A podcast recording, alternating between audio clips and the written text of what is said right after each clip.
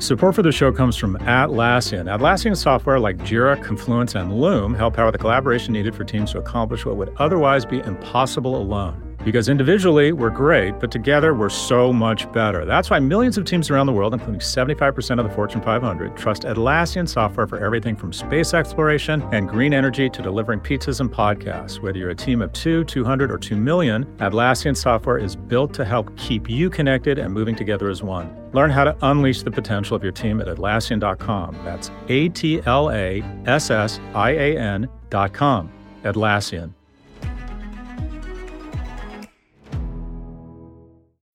When you need mealtime inspiration, it's worth shopping Kroger, where you'll find over 30,000 mouthwatering choices that excite your inner foodie. And no matter what tasty choice you make, you'll enjoy our everyday low prices, plus extra ways to save, like digital coupons worth over $600 each week. You can also save up to $1 off per gallon at the pump with fuel points. More savings and more inspiring flavors make shopping Kroger worth it every time. Kroger, fresh for everyone. Fuel restrictions apply.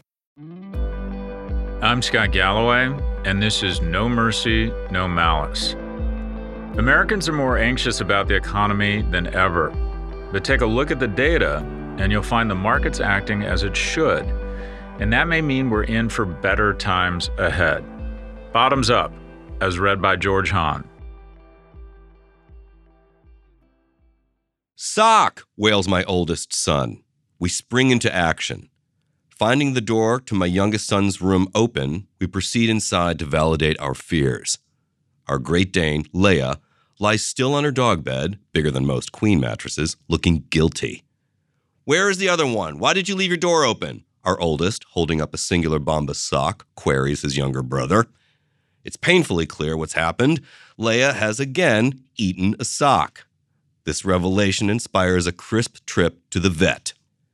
The vet injects Leia with a small dose of apomorphine, which stimulates dopamine receptors located in the area of the brain reserved for vomiting. She's uncomfortable for a few minutes, heaves, and we get the sock back. Bombas claims they give a pair to someone in need every time they sell a pair. I wonder if that person feels nauseated when this happens, similar to a rabbit's blood pressure rising after a sibling rabbit dies. The previous sentence is ghoulish even for me. But this isn't a dog post. Only 10% of the nation feels positive about the economy, and last month consumer sentiment hit a record low. Americans are more anxious than they were even in 2008. Inflation is raising our collective blood pressure, and the media's love of bad news is tipping us into hypertension. Anyone with a phone and a New York Times subscription has seen, over the past six months, 20 headlines regarding rising gas prices versus one on their equally precipitous fall. We're witnessing similar pessimism among investors. Six in 10 fund managers say they're taking less risk, the largest share ever. Cash versus stock allocation has surged to its greatest level since 2001, and more than half of managers say recession is likely. A difficult concept to grasp is that contradictory things can exist concurrently. This is partly what makes markets so challenging. A company reports significant revenue growth, but the stock declines, as price is a function of millions of signals creating a set of expectations that are reflected in the stock leading up to earnings. It's impossible for the human brain to process all of them, so we cling to binaries up or down, good or bad, wherever possible but binaries are black and white, and markets are in color. US GDP just contracted for the second quarter in a row. And for some people, that means a recession has already arrived. But it hasn't. I know this because I just paid $140 for one adult and two kids' tickets to the Color Factory. After waiting an hour, we were exposed to a one of a kind experience that immerses you in joy and color. Not sure much joy was registered, but I did find out my spirit color is majestic gazpacho. Point is, there were several hour plus lines in Soho this past weekend so you could jump in ball pits, sample beauty products, or try on running shoes. Other anecdotal evidence? it's become a foregone conclusion we're going into a recession, which often means we're not.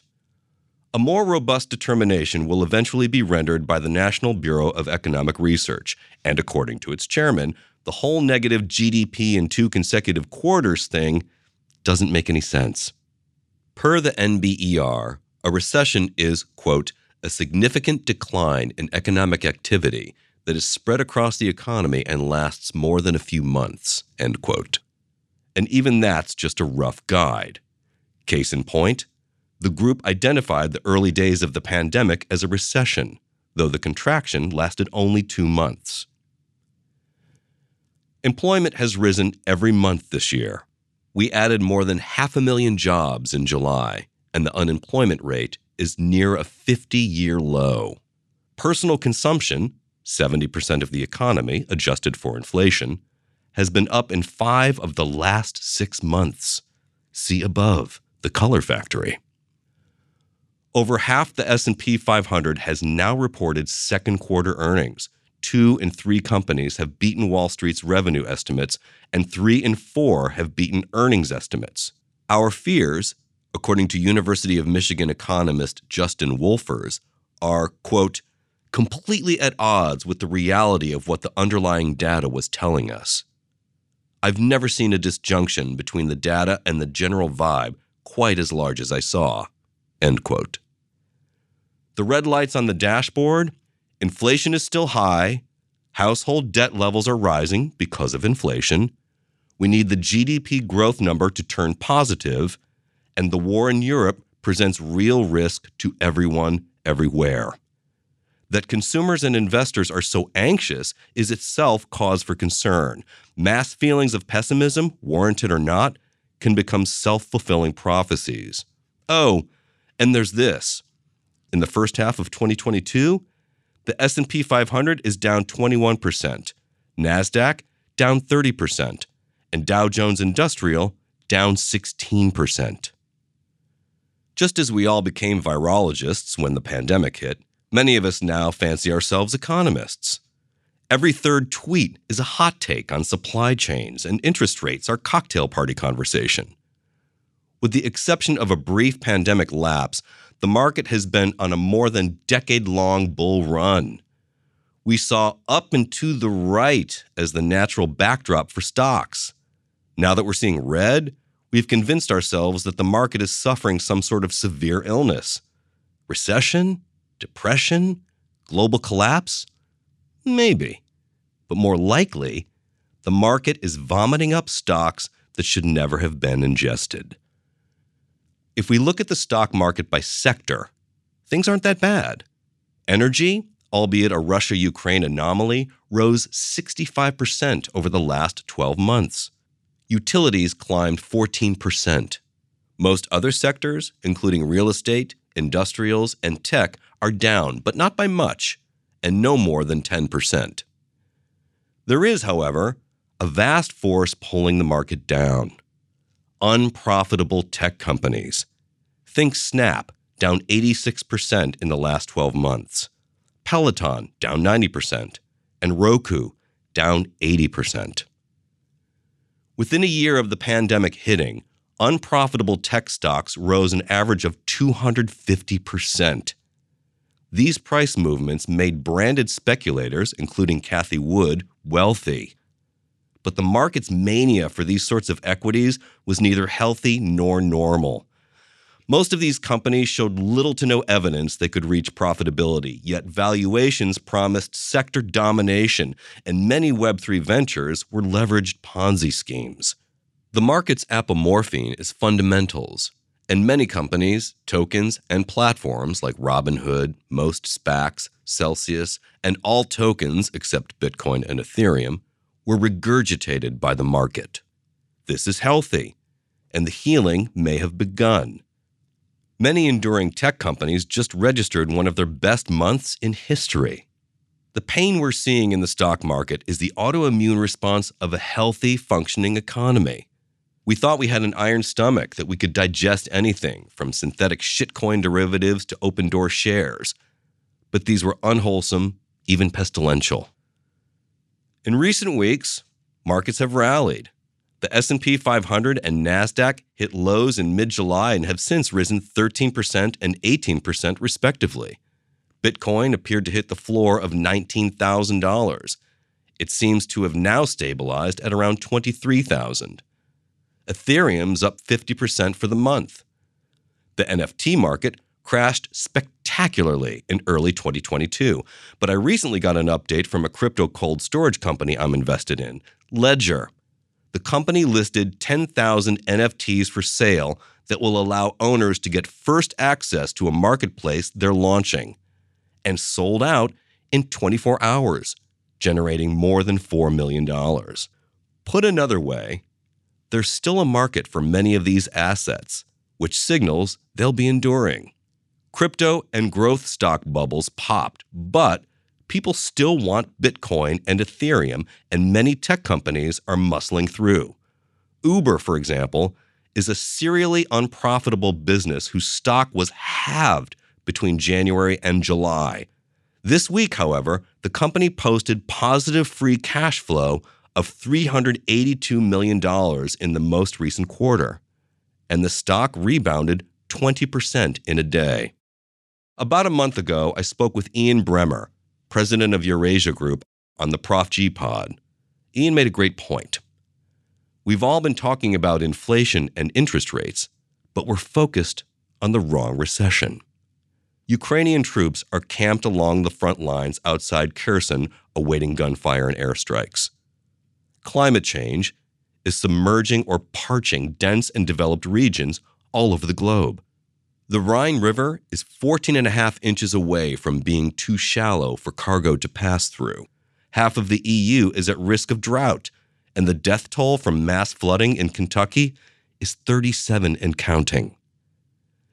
Six in 10 Americans view members of the other political party not as political opponents, but as their enemy. And that number continues to climb. The greatest threat to our nation isn't an economic recession, but losing the script regarding what it means to be a country and a citizen.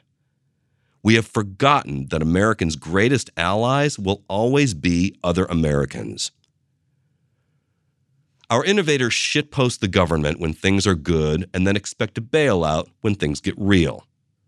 Just as the far right is attempting to conflate Christianity and masculinity with extreme conservatism, there is a dangerous smell of false equivalence emanating from the valley, where a lack of respect for institutions and flouting any code of conduct correlates to innovation. We each need our own stimulus to be more enduring friends, neighbors, and citizens to be kinder to each other, to realize our government is us, and to demonstrate more reverence for the most noble organization ever assembled the U.S. government. We've left the vet, headed home. Leia lays in the back, still queasy, and sulks for a few minutes. Unable to resist the open rear window, she soon has her ears flapping in the humid Florida breeze, taking breaks only to lay her head on the center console. Gas is $6.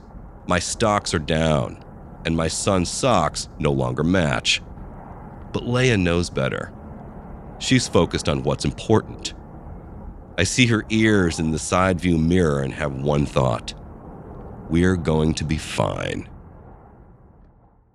We get back home, where the boys greet her and return to their devices. A sense of relief washes over me. Then Leia sprints up the stairs to my youngest's room.